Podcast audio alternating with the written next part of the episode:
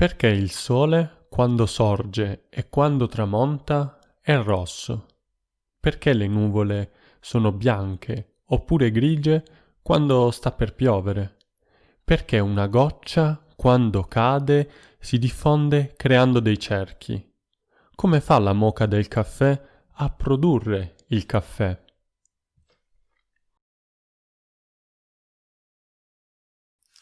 Ciao amiche, ciao amici, bentornati o benvenuti. Nel video di oggi parliamo di uno degli ultimi libri che ho letto. Infatti la puntata di oggi è un uh, book club, ovvero un club del libro per studenti della lingua italiana e in particolare parliamo del libro Perché accade ciò che accade. Ed è un libro che a me è piaciuto molto e quindi ho pensato che potesse essere utile parlarne anche a voi. Come sempre prima che inizi il video vi ricordo che potete attivare i sottotitoli e che in descrizione trovate il link per la trascrizione di tutto quello che sto per dire. Innanzitutto voglio leggervi la nota dell'autore, che è una frase ripresa da Herman Hesse. Quanto più seria, pura e rispettosa sarebbe la vita di molti uomini se potessero conservare, oltre la giovinezza, qualcosa di questo cercare, di questo chiedere il nome delle cose. Come sempre vi ricordo che io utilizzo questi episodi del club del libro per parlarvi di qualcosa che a me interessa particolarmente. Questo non vuol dire che il libro sia particolarmente adatto all'apprendimento della lingua italiana.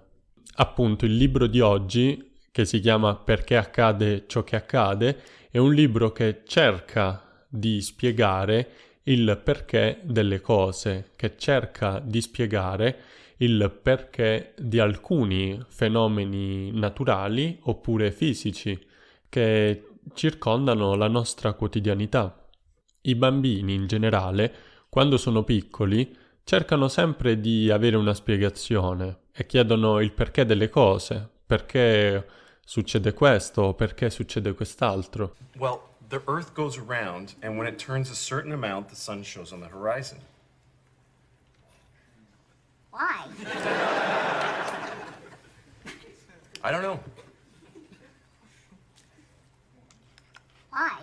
E chiedersi cosa c'è dietro l'arcobaleno oppure cosa c'è dietro una cascata può essere un esercizio che ci aiuta a capire meglio il mondo, a capire meglio come vanno le cose. O anche ad esempio chiederci come fa a funzionare un telefono, un oggetto che utilizziamo praticamente ogni giorno.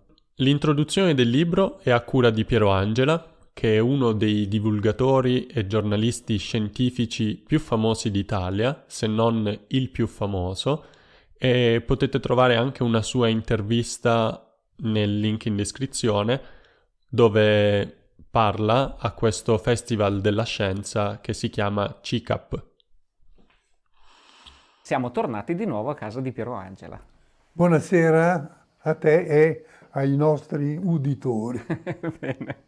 Oggi Piero vorremmo parlare con te eh, del perché le persone credono all'incredibile. Perché accade ciò che accade è un libro che consiglierei a tutti gli scienziati in ascolto, senza distinzione di livello o di età, ed è un libro che consiglierei anche agli insegnanti, perché è un libro che permette di trasmettere la passione del, della propria materia a chi la sta studiando. Ad esempio, sono convinto che un chimico o un fisico o un biologo insegnerebbero le loro materie con molto più entusiasmo e con molti più esempi pratici ai propri studenti dopo aver letto questo libro. Il libro, e dunque l'autore Andrea Frova, spiega 253 perché collegati in generale alla nostra quotidianità, in maniera abbastanza semplice. Spiega come avvengono diversi fenomeni visivi, come i miraggi oppure l'arcobaleno. Spiega effetti sonori, come ad esempio l'effetto di una sirena dell'ambulanza quando si avvicina e quando si allontana. Oppure spiega l'effetto di una conchiglia appoggiata al nostro orecchio quando sentiamo il rimbombo del mare e spiega anche fenomeni fisici, tant'è che nel libro c'è anche una piccola spiegazione della torre di Pisa.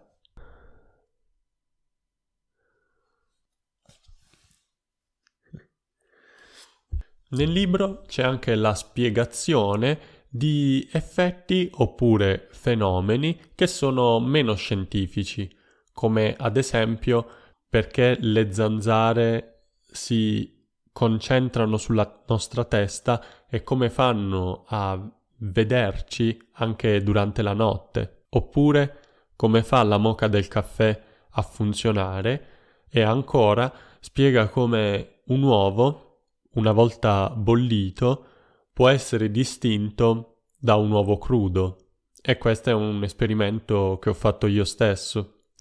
Cioè, l'uovo crudo gira e quando l'uovo crudo gira e viene fermato, se è crudo all'interno, il liquido all'interno continuerà a girare, continuerà a ruotare, mentre un uovo che è stato bollito, una volta fermato, rimarrà fermo.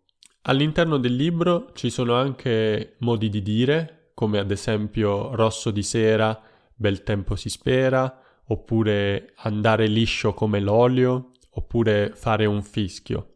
E questi sono modi di dire che vengono spiegati dal lato scientifico, ovvero l'autore ci spiega perché rosso di sera, bel tempo si spera, oppure ci spiega perché si dice andare liscio come l'olio, perché l'olio viene considerato liscio. Anche se il libro mi è piaciuto tanto, ci sono alcuni aspetti negativi. Primo fra tutti, ci sono alcuni errori grammaticali. Ad esempio...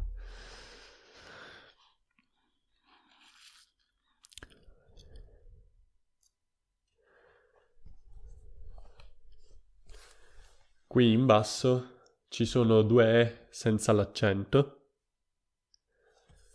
E per cibi, la pellicola trasparente per cibi è capace di aderire e poi c'è un a se stessa senza l'accento su sé.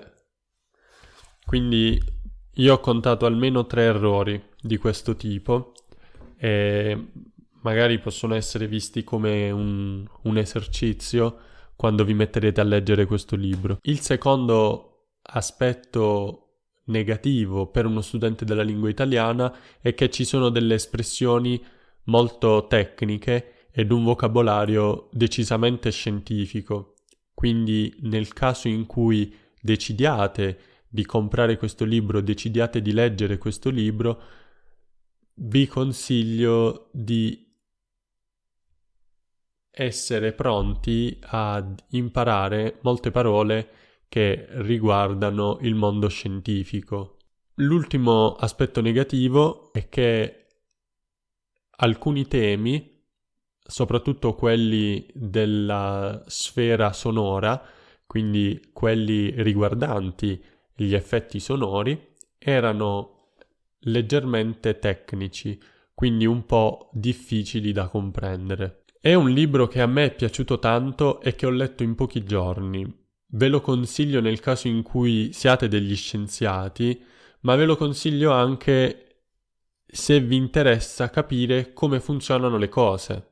Inoltre, se avete dei bambini che eh, vi chiedono perché questa cosa e perché quest'altra cosa, perché questa cosa funziona così, sarebbe bello, nel caso in cui non sappiate la risposta, cercare insieme a loro il perché dell'arcobaleno oppure il perché della moca del caffè.